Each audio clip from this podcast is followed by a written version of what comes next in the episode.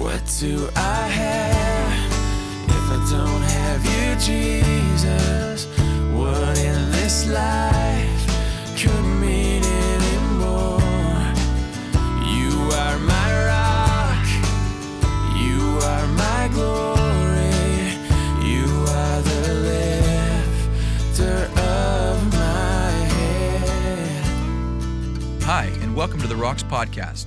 The Gospel according to Matthew was written by a former tax collector who was transformed by the power of Christ. Instead of keeping records for Rome, now he would keep records for God, carefully recording all that Jesus said and did. Matthew references more than 60 Old Testament prophecies, proving Jesus is indeed the promised Messiah. Jesus really is who he claimed to be, our Savior and soon returning King. Now let's join Pastor Ross with our verse by verse study through the Gospel of Matthew. It's time to get started, Matthew chapter 5. That's where we're headed. Let's ask the Lord for his blessing. Now, Father, when we consider that you are here and you have given us this living word that's alive, it is sent from heaven to open our hearts to the truth that sets us free. God, we don't want to miss a thing. And here in the Sermon on the Mount, God, with Lord, your hard hitting words to drive us to yourself, to bring us to love grace and to want to be saved, to sense that we need to be saved, God. Thank you for these words. We pray for insight provided by your Holy Spirit that we might hear, understand, and obey and be blessed. In Jesus' name, amen. amen. When I was in the fifth grade, like a lot of the guys here, I was in the Cub Scouts for a short little while, which I really enjoyed. You know, the den meetings and the, all the outdoor activities, mine, it was a blast. But it wasn't all fun and games for sure. There was a point to being a Cub Scout, and I remember the oath. Already, I've written it down here. On my honor, I will do my best to do my duty to God and serve my country and to obey the scout law, to help other people at all times, to keep myself physically strong, mentally awake, and morally straight.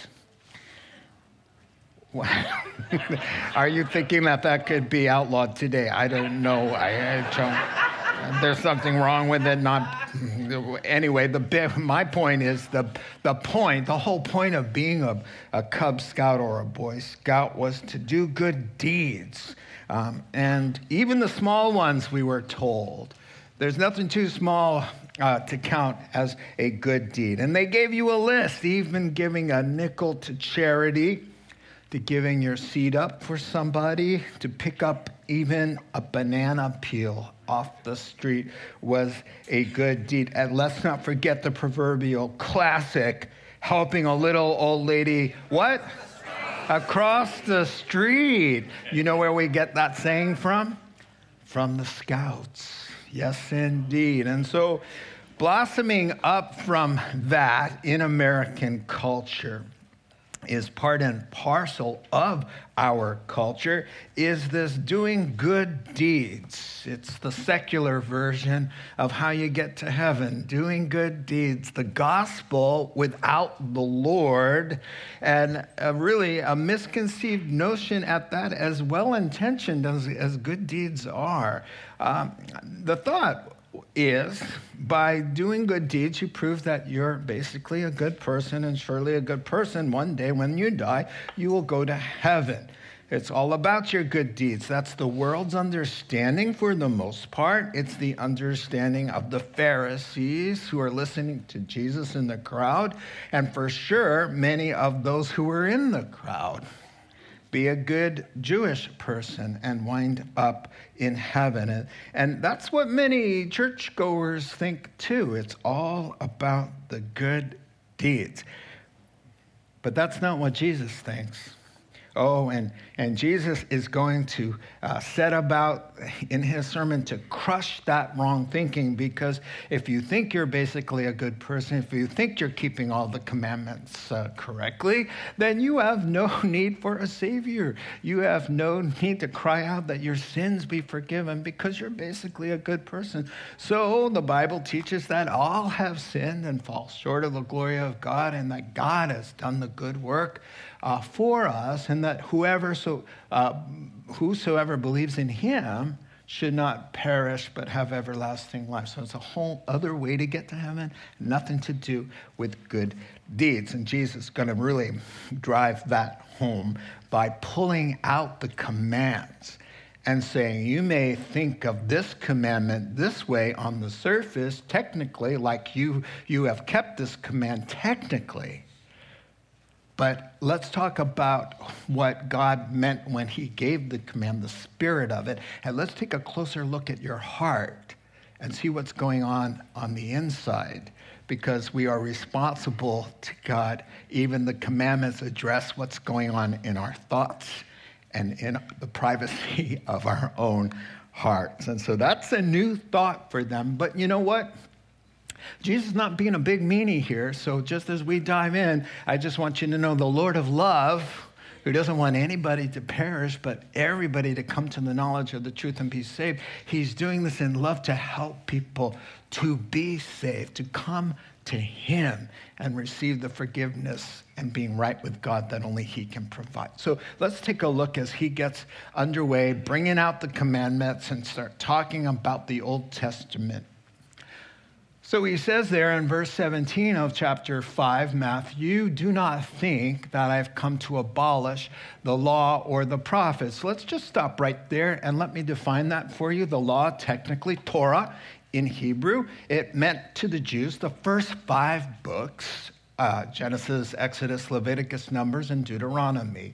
That's what they meant. It's called the Pentateuch, all right? And the prophets was the rest of the Old Testament. But it was a common way just to say the whole Old Testament. You could say the law, and you meant the Bible, the Old Testament, the Hebrew scriptures. Or you could say the prophets and mean the same thing. Or you could say the law and the prophets. So when Jesus is speaking here, you can substitute in your mind Old Testament.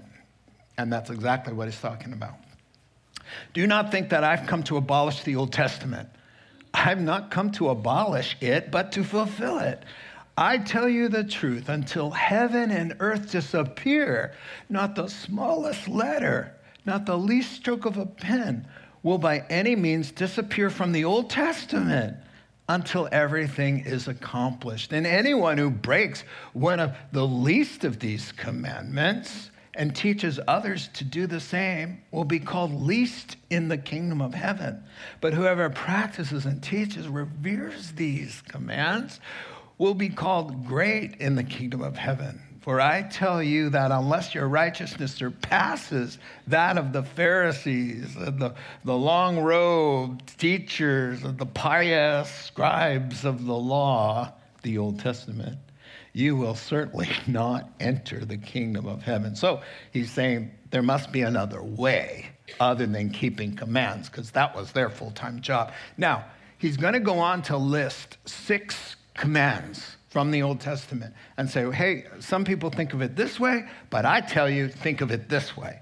And the first of them is, Thou shalt not murder. And we can't get to all six, we're only going to get to the first one. And so here it is.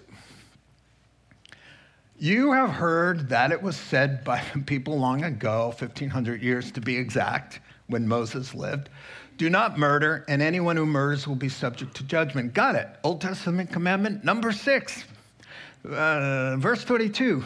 But I tell you that anyone who's angry with his brother will be subject to judgment. Again, anyone who says to his brother, Raka, I'll explain that, is answerable to the Jewish Supreme Court, Sanhedrin. But anyone who says, You fool, will be in danger of the fire of hell. He has got the crowd's attention, folks. Verse 23 Therefore, in light of what I just said, if you're offering your gift, you're at church, you're worshiping the Lord, but you remember that your brother or sister in the Lord has something against you, leave your gift there. That's how important this is in front of the altar.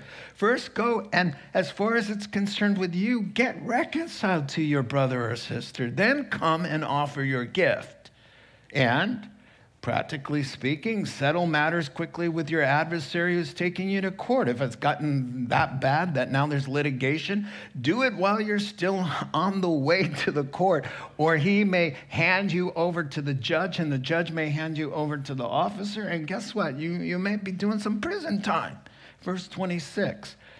I tell you the truth, you won't get out until you've paid the last penny, which is an idiom to mean you never get to that last penny. You don't have that last penny.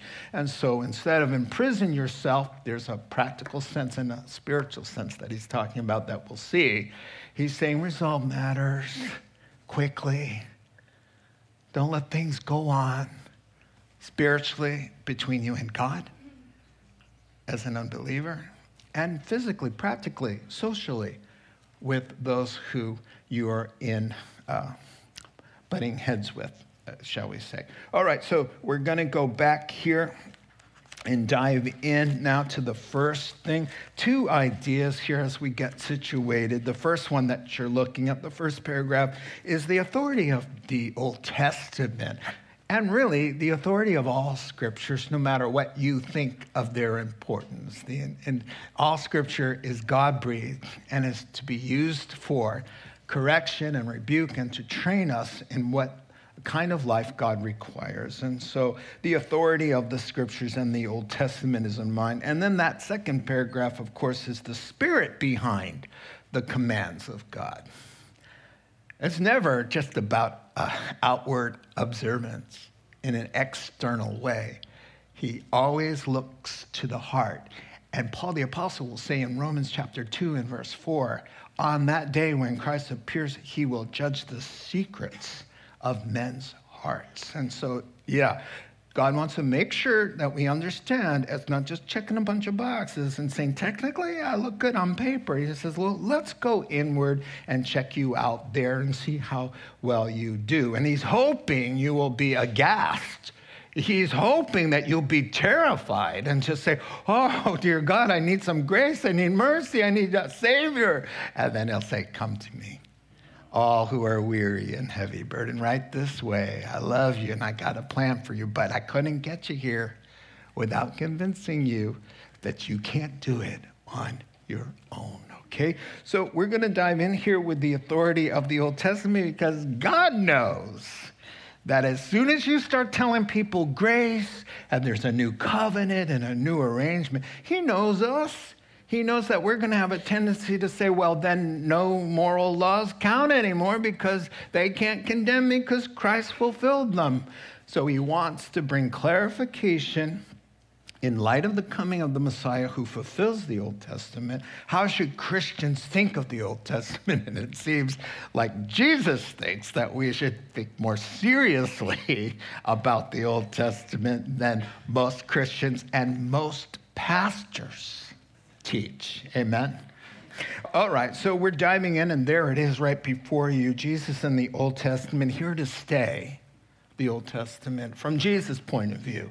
Here to stay until the very end, until heavens and the earth pass away, which will happen. And at that time, uh, all of God's plans in the scriptures will have come to pass. But until then, Old Testament, up and running, binding, and important. Now, it's no surprise to any of you who hear me talk about the Old Testament uh, that Jesus is so um, wanting to let us know that it's permanent, it's eternally significant, relevant, and valuable to us. 855 times the New Testament quotes the Old Testament. So, really, Christianity in all of its glory is really a product of the Hebrew Scriptures. It is the Hebrew Scriptures are the embryo of the Christian life.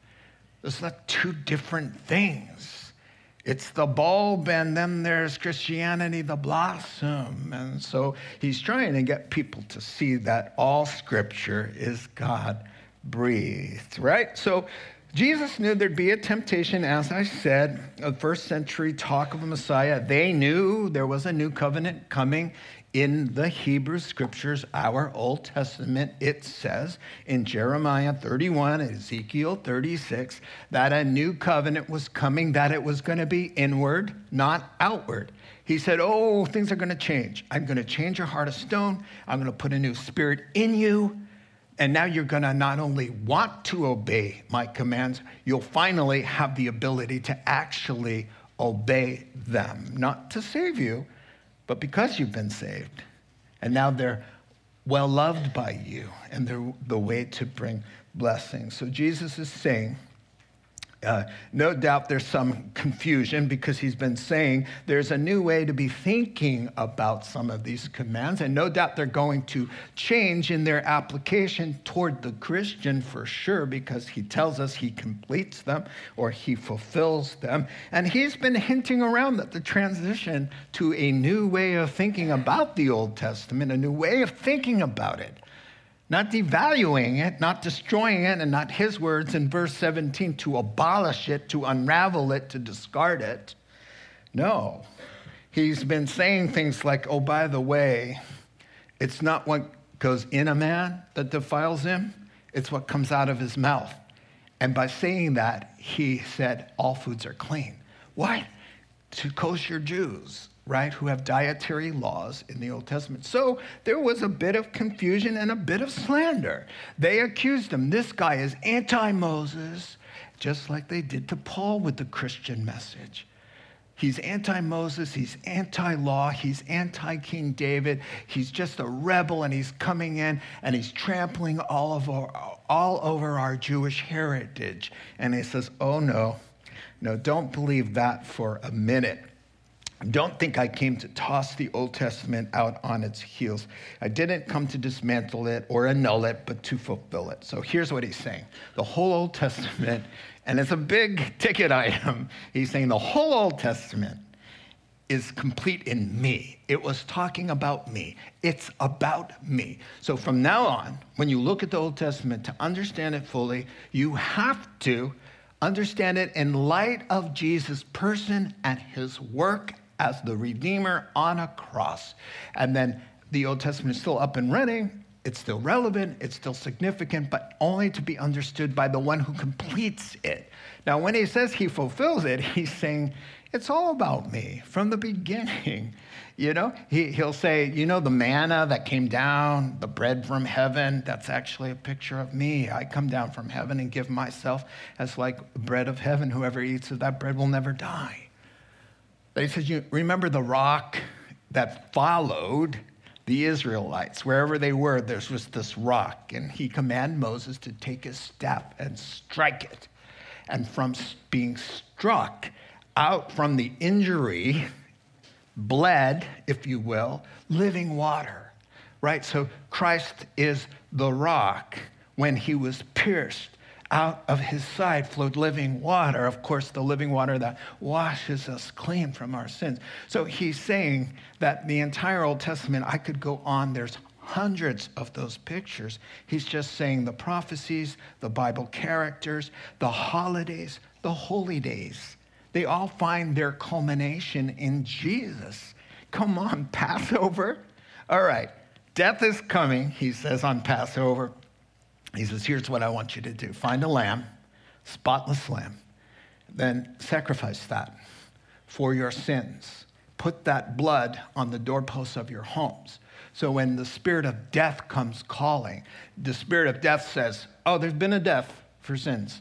Oh, I'm going to pass over. No need to strike anybody under this roof because under this roof, the blood tells death, hey, you're irrelevant here because been there, done that. Sins have been paid for. And then he says on the night of Passover, he times it. So he's at the table on Passover and he says the night he's betrayed, I am the Lamb of God who takes away the sins of the world. So what he's saying here is listen, folks, it was all about me. It's not about the, the text itself, it was pointing to me, which he tells the uh, Pharisees that all the time. By the way, Jesus never broke an Old Testament law. Never. He broke the, the perverted interpretations that the rabbis had. So, for example, the rabbi said, Well, the Lord says no work on the Sabbath. So let us tell you what he means by that. Right? So the rabbis today tell you you will not use your phone, you will not uh, push an elevator button because you're starting a fire. They weren't allowed to light a fire and do the cooking and all of that. So the rabbis and the Pharisees would say things like, if you contemporize it, no pushing the elevators. In Israel, they have Sabbath elevators so that you don't have to, they open the doors and go to every floor so that you don't have to break the law of God by lighting a fire by starting an electrical impulse by pressing the number five to go to the fifth floor. Jesus came to break that nonsense. You know, that I'll give you one more. and he said, because they're so, they're almost funny. So the command was don't take a journey on the Sabbath. You stay and your family and you rest and you have worship and all of that. And so the rabbis, the the Pharisees, they said, Let us tell you what he meant by journey. It's a thousand feet. So, so they said, To help you, and for 10 shekels, we will measure out a rope, a little twine, to help you with a thousand uh, steps. So you can, on the Sabbath, you have your holy twine, and you take your holy twine in your pocket, and every step you take, you let it out you know, you just let it out. And when you're at the end of that, you know, whoa, one more step, and, you know, you've broken the command. So Jesus came on the scene and said, Put your ropes away, because that's silly, right? And they said, We're going to kill you for that. What do you mean breaking the commands of God? And so there was a host of those kinds of things, which in our study of Matthew we will find. And so he says, Don't think I came to break the law. I came to fulfill it. And so, verse 18, uh, let me tell you, let me show you. He's going to say, Yes, we have a new relationship with the law. And here's, here's what it looks like. There's three ways to think of Old Testament law as a Christian. Ceremonial law is Judaism, it's the religious law. It's all pictured what Jesus would come, the, the sacrifices you would have to offer, but we don't need to be offering a lamb or a goat for our sins and, and expect to trust in its blood to change us and transform us and forgive us. We have the Lamb of God. So check. The religious laws are fulfilled in Him, right? The civil law there were uh, laws for the nation of Israel. Well, we are not the nation of Israel. We're called the church. So check. Those do not apply to us. We don't trash them. We don't disrespect them. They've been fulfilled. All right? Now, the moral law. There's hundreds of things which appear in the New Testament in the list of vices to avoid. Make sure you put to death the misdeeds of the body, and it names anger and lust and greed and covetousness. All of that is only found rooted in the Old Testament. So he's saying the Old Testament and the moral laws, and though Christ fulfilled the moral law for us, he gives it to us free right? It cannot condemn us anymore, but which is good news. But it doesn't mean they're not important. And so the mistake comes with I'm not under the law, I'm under grace, which you are. Therefore, and here's the mistake then it doesn't matter how I live so much. I mean, the big things, yeah, I understand. But then we have a tendency, and that's why he's speaking to kind of to find the least commandments and disregard them and say they don't really count because I'm under grace. So he knew we would think like that. So we can go back to the uh, scriptures and, and take a look at that. He says in verse 19, there, there, well, first of all, he says, not till heaven and earth disappear or till uh, all has been accomplished. Well, Jesus said uh, from the cross, it's accomplished it's finished, right? So, in that regard, there go the ceremonial religious laws. Check, right? And then he says, till heaven and earth disappear. Well, that means at the second coming, At the end of the millennial kingdom, there's a new heaven, new heavens, I should say, sun, moon, and stars, and a new earth where it's impossible to sin. There's no devil, there's no, there's no sinful nature, right? And so all things will have been accomplished. But the moral law, the moral law, he's saying, hangs in there. So all of that scripture there's there are people who say, I don't open to the Old Testament. I don't read the Old Testament. Oh, I don't preach on the Old Testament. And, and the Lord says, That's too bad because when you get to heaven, you will have diminished honor because of your attitude of lightness and disregard for what you would call the least of the commandments. And so we'll take a look at that. He says in verse 19 Now, those who break or set aside the least of these commands. Now, Jesus is. He's a pragmatist. He's saying, I understand that some commands are, are, are more weightier than others. But there's a tendency to look at the less significant commands as not binding and something we can be careless about. And so uh, he says, whoever disregards such commands and teach, teaches others, not only by your word, but by how you're living, you're impacting others to live sloppy lives, careless, to abuse grace and not care about a commandment because you're under grace or whatever other misconceived notion you have for the reason of disregarding the commands of the living God. He says, if you're saved and do that and wind up in heaven, just know you will not be as honorable there as those who uh, had a, a trembling at my word, he calls it. He says, I am the God who created all things, Isaiah 66. He says, These are the ones I look on with favor, those who are humble and contrite in spirit, who tremble at my word, who revere it. He says, I, I show them favor, and that favor is going to show up in heaven, where Christians mistakenly think that we're all equal and we all get saved the same way, which is true. But based on our stewardship of our Christian lives, God will judge us and either reward us or that reward will be lacking. Let me show you what I'm talking about. I can support this with the scriptures and in the New Testament. All right. So, by the grace God has given Paul, he's speaking. I laid a foundation as a wise builder, and someone else is building on it. But each one should be careful how he builds. He's saying, I preach the gospel, and I lay Jesus Christ as the foundation in all of your hearts. All right, now it's time for you to build on that. And others have come in and watered the work and they're helping you build your Christian life. This is what he's talking about. For no, there's no other foundation other than Christ.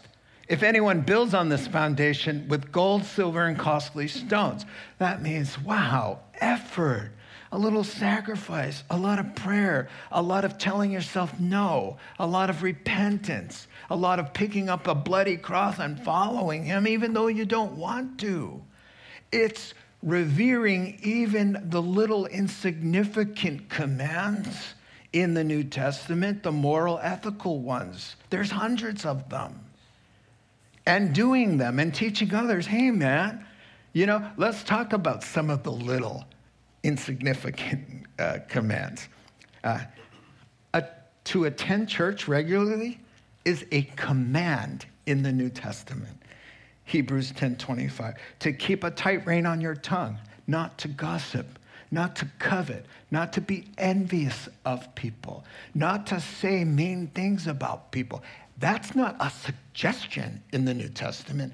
It's in command form. And Jesus says, "He who loves me will keep my commands. They're commands, but we see them. Oh, you know, who doesn't kind of fudge the truth here and there? Who doesn't blow off a little steam here and there? Who doesn't do whatever you want to call the least of the commands? And Jesus is saying that kind of thinking is wood, hay, and stubble.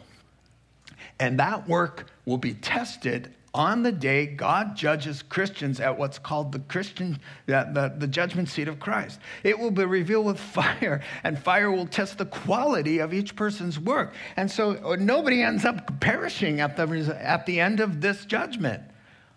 It's eternal life. You're not condemned. You're just judged righteously according to your gifts, your abilities, your talents, your time, your handicaps, your dysfunctional family. He puts it all in and he comes out with this is what you could have done. This is what you did. This was your attitude. And therefore, you come out either, he says, if what has been built survives, you're going to get reward. That comes in honor that comes in responsibility in the coming kingdom to reign with him, positions of authority in this next life. Serious stuff. But if it's burned up, it, it, was just, you know, careless living, sloppy stuff, a lot of sinning, you know, the builder will suffer loss, and yet he himself will be saved, even though as only one escaping through the fire. So here you go. Here's a new thought for a lot of Christians, you know. How you live, how you think, what you do, what you say matters. And we are accountable for it. And our attitude toward the commands of God in the Bible, whether we say, well, whatever, I'm covered by grace and I'm just gonna, whatever, just gonna, yeah? He says, do you wanna shine bright? Now, when you get there, and there's gonna be degrees, and there will be, of course, Oh, some Christians really, really try hard and they're dedicated and they're devoted and they're working at it, and others are lazy and careless and abuse grace and get away with a lot of stuff, but not on that day, he says. So, of course, the Christian eh, who has worked at it and took the walk seriously and trembled at the word, the little things like let no let no profane word, no, let no unwholesome word come out of your mouth. It's a command. Ephesians chapter 4, verse 29. Let not one bad word come out of your mouth. It's a command.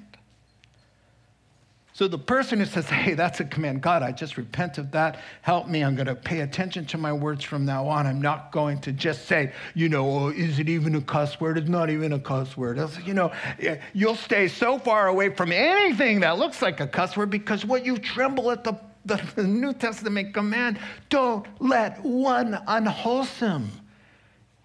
Could it come under unwholesome? Well, my whole point for hanging out on one little insignificant least of the commands is, is that that's Jesus' point. Is that we like to say, well, it's, not that important. Jesus says, okay, that kind of attitude will translate into eternity for you. So you might want to rethink how you think, uh, what you think about those commands. So, saved as though by fire. Here, here's what, last thought here. Nobody's going to be up there going, oh, gee whiz, look at him. He, oh, look at me, and I feel terrible. And I, I just, you know, skulking around heaven like, oh, poor me. you know, I, I, I didn't know how miserable I would be. You know, no. You get there, you see what God says, hey, this, this is right about you. This is how you're going to go, wow, you nailed it. Wow, that was right. That is perfect. And about everybody and everybody will be happy with each other's successes or that you're even just there if you're not right? If, if, you're just there. I mean most people are just like i'm here. I'm just happy to be here. Amen right? And so my point is is that uh, in our thinking we can't imagine what heaven could be with some got more than others right well it will be so perfectly and such divine equitable uh, quality that you will be you will be singing his praises and happy about the diminished reward uh, because it'll be so right on. So moving on uh, we are now going to take a look at uh, now now here's here's where he's going to clear some things up he's going to say okay there's a great emphasis on obeying the laws of god that's what he just said. But never for your salvation.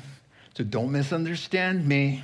You know, uh, I'm going to bring out the commands now and show you that you can't keep commands to justify yourself before God. We keep the commands because they're beautiful and wonderful, and, and we've been forgiven, and they're the right things to do. And so we do them, and they count in eternity for us toward reward or lack thereof. So they're important still. And so now he's going to say to those in the crowd who say, Well, I've kept the commands and I'm, I'm pretty good at this stuff, you know. So let's take a look at that. So basically, he's going to start off by contrasting and comparing.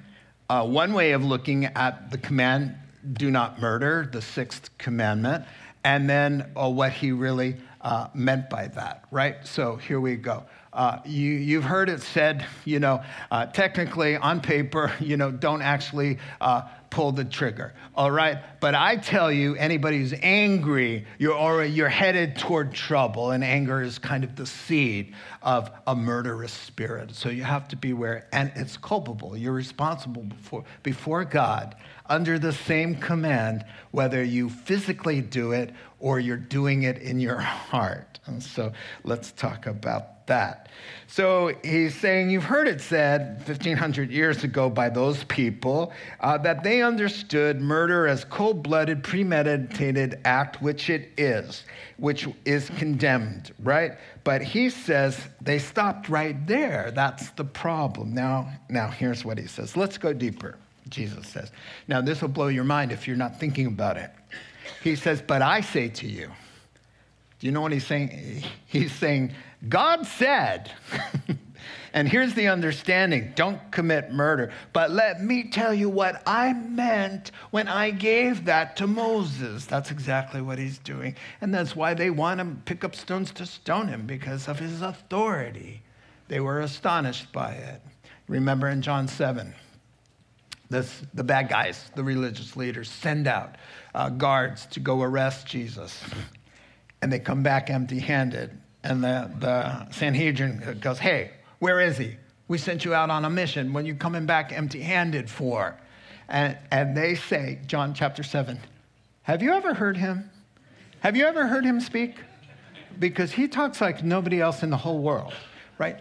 Because he's God wrapped in human flesh. So out of his mouth is coming the unfiltered words of the living God who spoke and the universe leapt into existence. That's who's talking.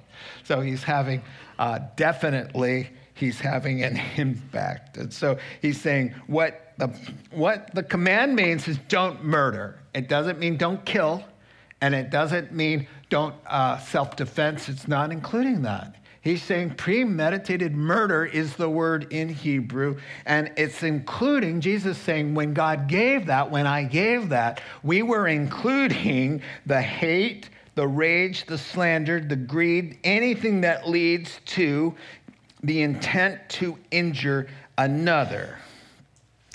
It's a direct violation of patience and love and mercy and meekness. It's the seed to violence and, and murder itself. And then he says, You will subject, you're subject to judgment for that kind of anger. Well, God's judgment, right? So let's take a look now. Judgment clearly is God's here, and the two illustrations he says is when this festering anger, not anger that kind of sometimes is called for. He does caution us and say there is a, a right kind of anger that makes sense, but you better be careful with it. He says, do not let, do not sin when you're angry. Do not let it get to a place of sin, and uh, don't let the sun go down on your anger. Don't let anger be carried over the account into the next day because it's dangerous. Because if you have the festering kind that begins to want to see harm come to somebody else, now you're, you're on the path to thou shalt not murder, and you're beginning to sin in such a way that's worthy of hell. Actually, he's going to say. So the first word he says is, is raka.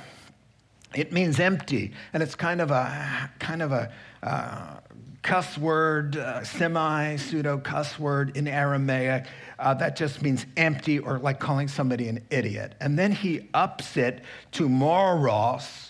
in the Greek, which is where we get the word moron, thou you fool.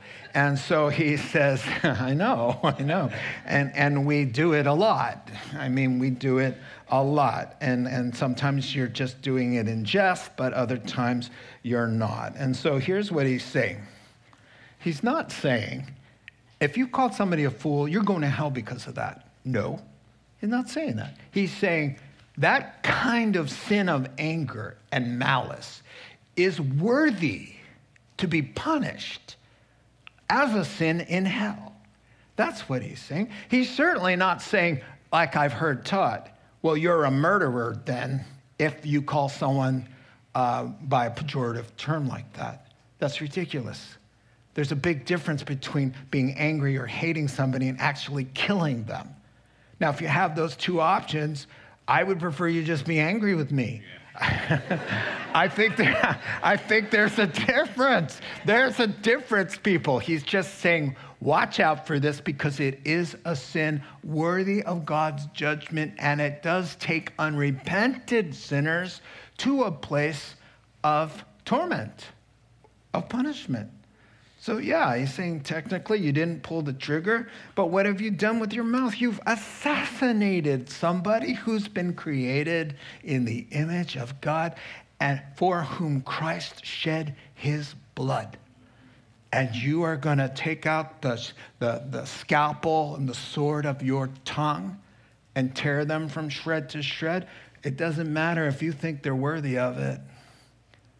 He's just saying, uh, that is a sin. And so he says two dramatic uh, calls to action. If you get caught up in this, the first one, as we go on here, uh, is to benefit you uh, spiritually, right?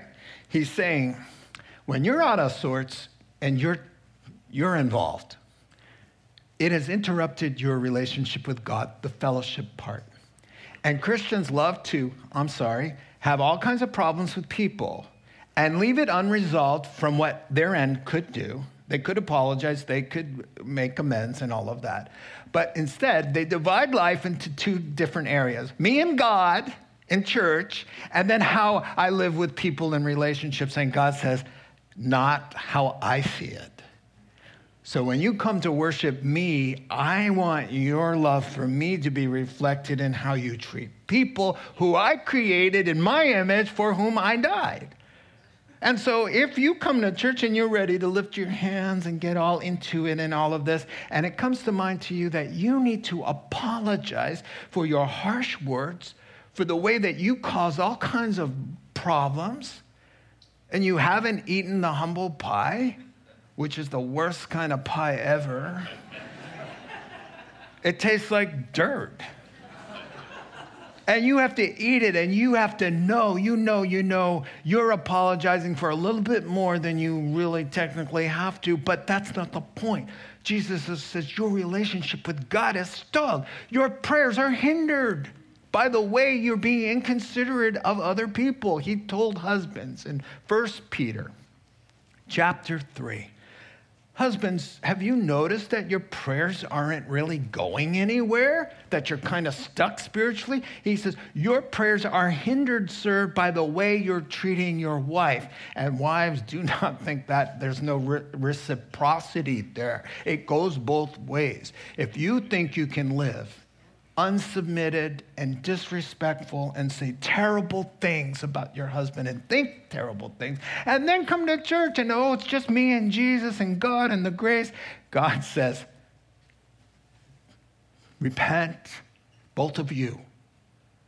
Get right as far as it can it depends on you. You can't help people who you can't help a situation where they don't want anything to do with that but you have your end so he says, if you remember somebody needs a word from you, needs to be paid back, needs for you to eat some dirt, you need to go stop. He says, you know how important it is?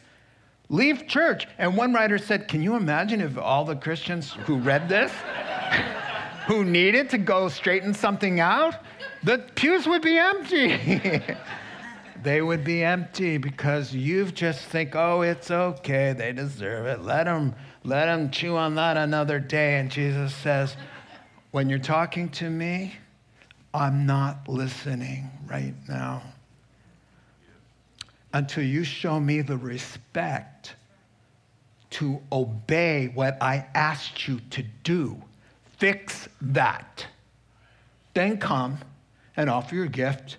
Oh, your worship would be way sweet. You're just gonna see things popping around in your life because what? You esteem God's word as worth your while and worth uh, the rigor and the humbling uh, action that you need to take. And so the second one is more practical with a spiritual twist on the end. So the second one is how we close up today. He says, Go and be reconciled with your brother. Now he's saying, now if things get so bad that you're actually going to court with your opponent, he says, here's some advice. Whatever's going on in a bad relationship, when it gets bad, I want you to resolve the matter as soon as you can. Sooner is better. To leave things, it always gets worse. Why let it fester? Why let it go on? Do your part. And so let's say you're on the way to the courtroom. Go ahead and just eat the dirt. Pull them aside and say, hey, look, you know, I want to say sorry for my part in this whole mess. You know what? I did and said some things of blah, blah, blah. You know how humble pie goes, right?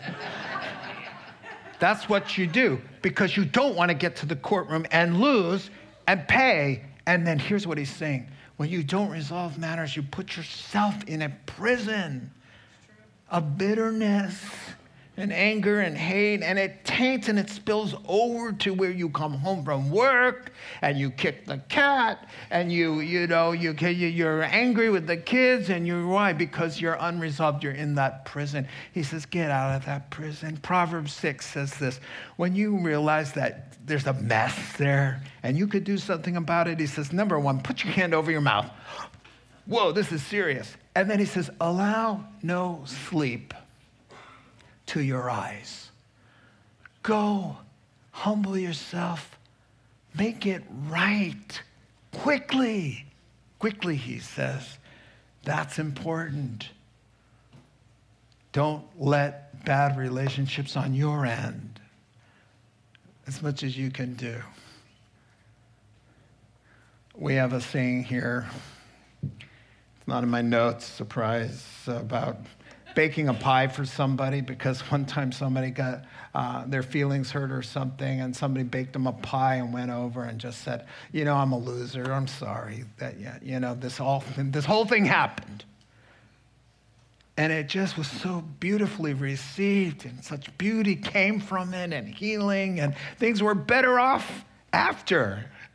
God turned it into a good blessing. You know, can you bake a lemon meringue pie? Can you find out? Can you just give them a gift card and say, can you just reach out? That's how you should live. Why? Because it's one of the least of Jesus' commands, maybe in your mind. Take it to heart. Do it. And then here's every commentator says, and by the way, it has a spiritual twist. That God, for those who have not availed themselves of the forgiveness in Christ, they have sins against God. He's the opponent and he's suing, and you're on your way to court. It is appointed unto men and women once to die and then the judgment, Hebrews chapter 9, verse 27. So you're on your way. And that and your opponent your adversary, God, who's got a list a mile long about the things you owe him, which you're refusing to come to the payment plan, Christ, and, and enjoy his forgiveness and love. Instead, you're going the self pay plan. He says, while you're on your way to the courtroom, which we all are, make peace with him. Accept the peace he's brokered while you're on your way because when you're in the courtroom, you're dead. To stand before the court of God, you're, you're in your spiritual body. it's over. Amnesty and all that God has promised is no longer applicable because you waited to when everybody has faith when they die because they can see.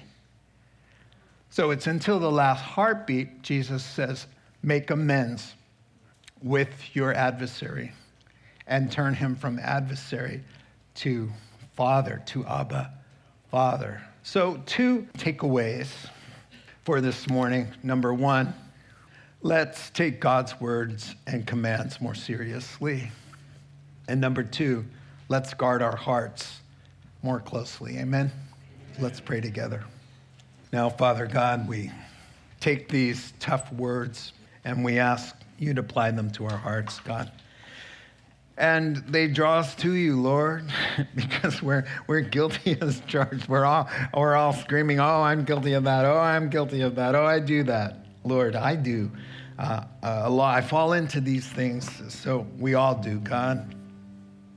So we come into your presence.